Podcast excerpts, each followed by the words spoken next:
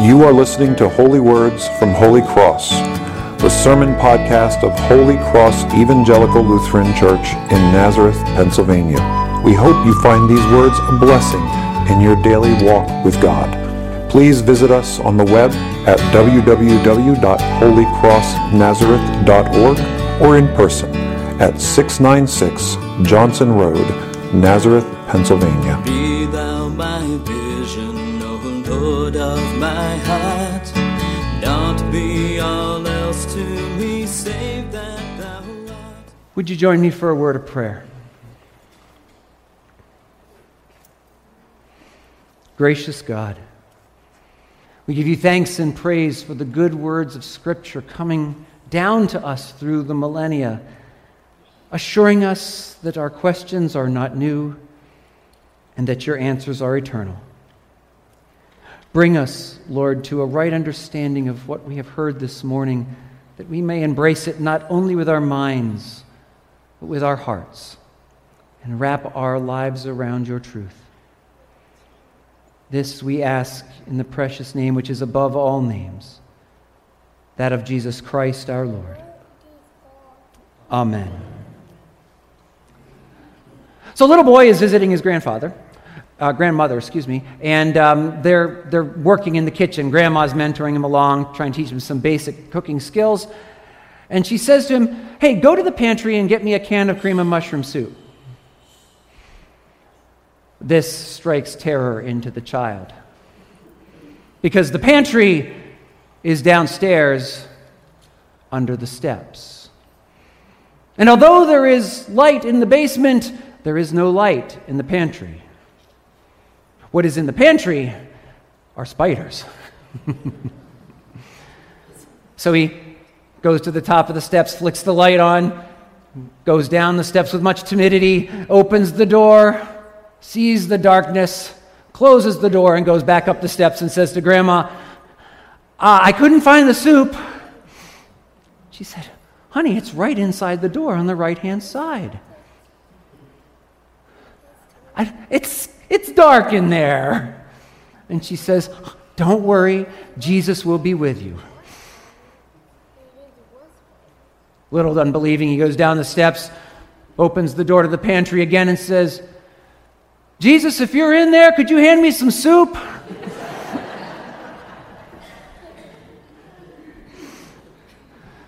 it's only funny because we all feel that way. we all want God to be the great rescuer in the moment. We all want God to take us out of our difficulties rather than give us courage to endure our difficulties and strength to work through them. Why? Why do bad things happen to good people? If God is all powerful and all good, why do the just suffer along with the unjust? When we ask that question from our merely human point of view, which, honestly, I got to tell you the truth here, is not something that modern people alone do. This that kind of question was not invented by 18th century philosophers so they could be handed down to undergraduates and give them a crisis of faith. The oldest book of the Bible, the book of Job, is about that very subject. If God is all powerful and all good, why do the just suffer along with the unjust? It would be too much to go into a complete overview of the book of Job today. Suffice it to say that by the time we've gotten to chapter 38, where our reading commences today, Job, who had everything, was a very rich man, has had everything taken away from him by Satan. His friends have come along to very helpfully explain to him why he deserves what he got. They're philosophy professors. Then Job says, Well, I think I'll have my say with God. And he stands up and tells God why he didn't deserve what he got and how he's pretty unhappy about it. And then a guy named Elihu comes along to tell Job and his three friends how they're all wrong. This is the point where God comes into the story. When Job finishes his own testimony to God, at I think it's the, about the end of chapter 32 or 31, he says, The words of Job have ended. And as Professor Peter Kreeft has said, that's the smartest thing he said because now God can get a word in edgewise. And God, when it's his turn to speak, says, Who is this that darkens counsel with words without understanding? In other words, who's muddying the waters here with their point of view? And then he starts to say to Job, Were you there when I did this? Were you there when I did this? Were you there when I did this? Were you there when I did this? And what he's essentially saying was, even if I gave you an answer to your question, do you really think you could understand it? I'm a pretty bright guy, but I couldn't manage calculus too. Do I really think I can understand all the plates that God has to keep spinning to make sure that the universe keeps going until everyone has had the chance at salvation? See, when we say, when we ask questions like, why do good people suffer? Or if God is all powerful and all good, why is there suffering? When we ask questions like that, here's what we're really saying. We're saying, if I had the kind of power God has, I'd run the universe differently. God's answer to Job is an exhortation to be humble. Understand the limits of your own understanding and trust what you have seen in me by my actions. In the end of the book of Job, Job is not only restored, but he is the only one commended because while his three friends and Elihu all presumed to speak for God, Job talked to God. Even if he was complaining, at least he talked to God. And for us who live on the far side of the incarnation, who have seen the life, death, and resurrection and ascension of our Lord Jesus Christ, we have even more reason to trust than Job did.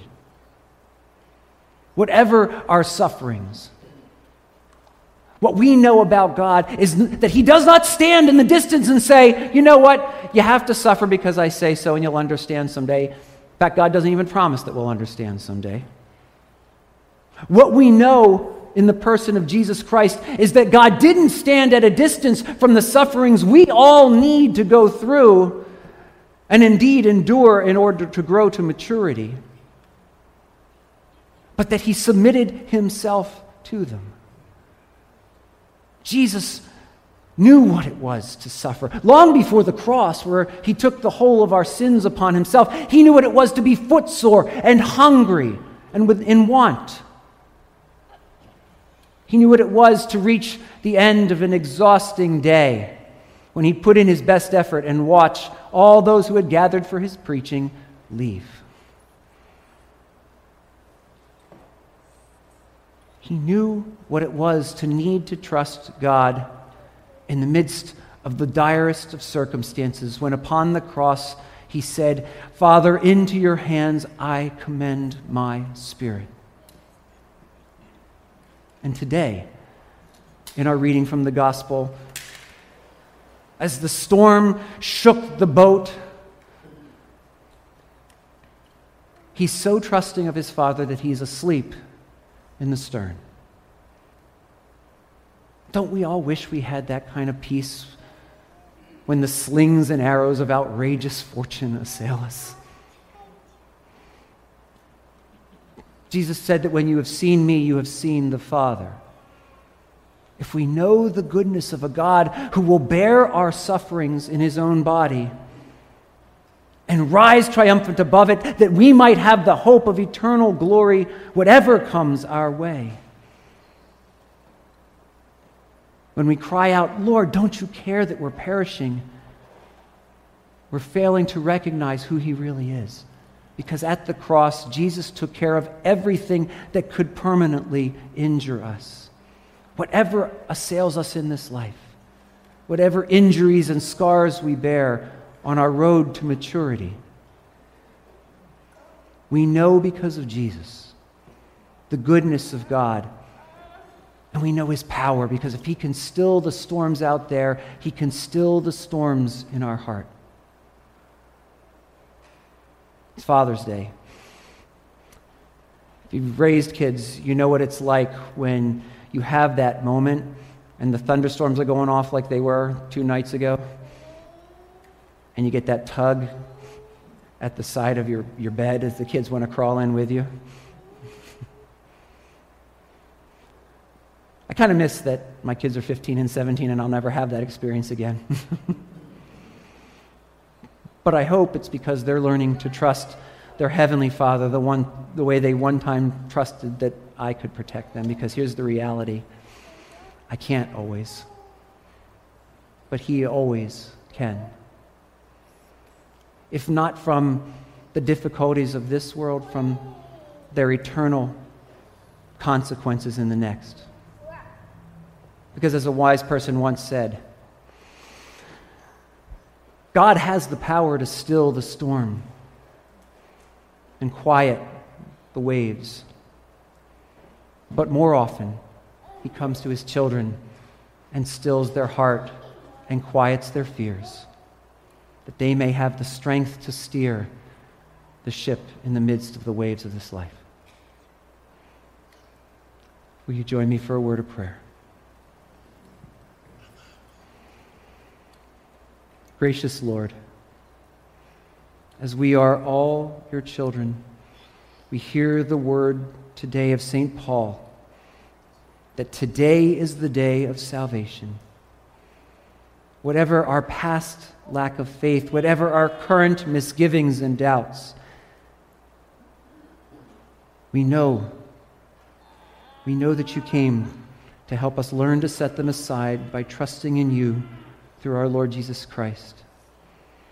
May we look upon the cross where he bore our sufferings.